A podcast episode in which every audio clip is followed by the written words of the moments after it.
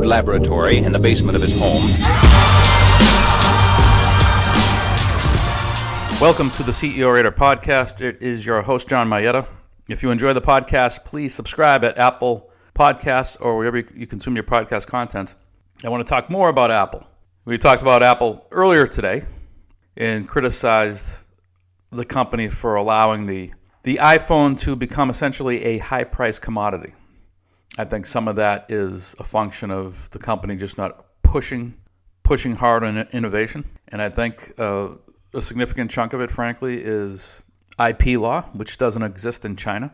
And if you're Apple and you're you're you know publishing your your patents to the U.S. government, that stuff is it's out there for public consumption. And given that there is not IP law in China, the OEMs based there can just scrape the patents that Apple has filed and reverse engineer phones. So that's a problem. So I would probably focus more on that, the patent issue, if I'm Apple, Tim Cook, the board, as opposed to the data privacy issue, where I believe the genie is already out of the bottle. But all is not lost. Apple is not entirely a new device story. You've got 2 billion plus devices in circulation. And so if you visit tek2day.com, T E K 2 day, you'll see the article that we published earlier today about Apple Health. And it's not the first time we've talked about Apple Health, but I think now is a good time for Apple to really double down, push on that Apple Health initiative. iPhone sales are slowing. You know, the company is no longer going to disclose iPhone unit sales or, or any unit sales for that matter, any device unit sales. So, given that you have this massive footprint, given that device sales are basically flat-ish, Apple becomes a, a services story. What services can you push through the phone and other devices through the cloud? So there's music and the obvious sort of consumer oriented use cases and services. I'll give you another what I think could be a massive consumer market, which up until this point has been treated more as an enterprise market, and that is healthcare. So traditionally, healthcare, from a technology standpoint, has been served through the healthcare IT software providers, which are enterprise software companies.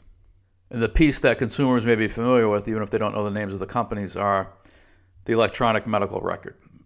And if consumers aren't familiar with that, that term, EMR, then many doctors will be familiar with it. And there are a number of uh, electronic medical record providers.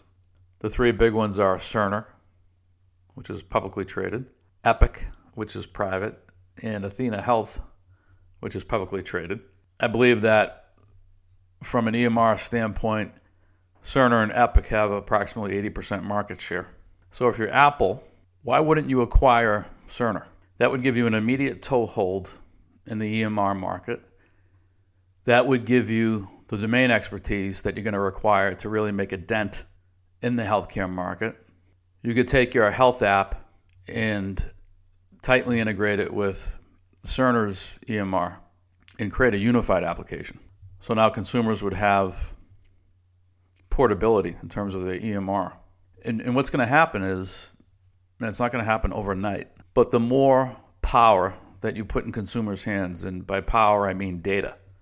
So if, if you can make it easy, intuitive for consumers to access their medical records and to have portability with those medical records. So not only being able to you know, physically port them from location to location via the phone, via the cloud, but the ability to, to share them, provide a sort of a universal product offering whereby it works on you know any OS, works in the cloud so that it could be digested by any healthcare provider that a consumer may want to share elements of their records with. So removing friction from the system. But as you do that, and as you power, empower consumers, then you could start to make real change in the healthcare market as well as the health insurance market. You can start to break down some of the obstacles in the form of regulatory and things like this. Now, Apple can't sort of just take its time and noodle on it for a few years.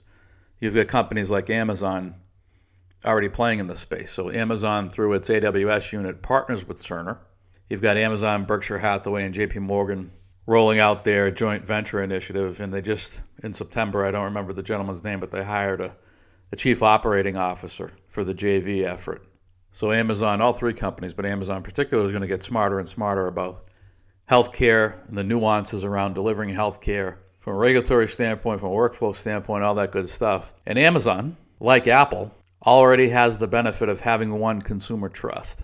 And consumer trust, as I see it, is that that's the big issue. If you're a, a startup in the EMR field and you're thinking about, hey, we want to push our offering onto consumers and gain traction directly with consumers, as opposed to just going, uh, or rather, as opposed to just focusing the effort on, on the docs. If you if you want to push on consumers, it's tough. And I don't care how much venture backing you have. I don't care if you come out of the gate with five billion on the balance sheet to spend on marketing to consumers. You'll gain a little bit of traction, but you're not going to gain the type of traction and trust that Amazon and Apple have built with consumers over the years. It's just not going to happen. It's not a it's not a capital issue. It's a time and psych, psychology issue. So if you're Apple, you've got to be cognizant of the fact that one of your largest competitors is, is pushing hard on, on healthcare. And yes, you, you don't necessarily have to go about this through acquisition. I suppose you could partner, but if you do acquire, what you could do from a product standpoint is just better than whatever you're going to be able to do through a partnership standpoint. You're just not going to be able to integrate as tightly through partnerships as you would if you own the asset, number one. And then number two, again, having that domain expertise inside the company, particularly in an industry vertical like healthcare, which is so nuanced, so heavily regulated. It, it, it's really to your benefit as an as an acquirer to own that type of an asset. Should you decide to to stick your toe in the water in in healthcare. So Tim Cook, Apple board members, go after it. Go find yourself a healthcare IT asset. Start with Cerner. Get a deal done. Make it happen and start to consumerize healthcare. See you all next time.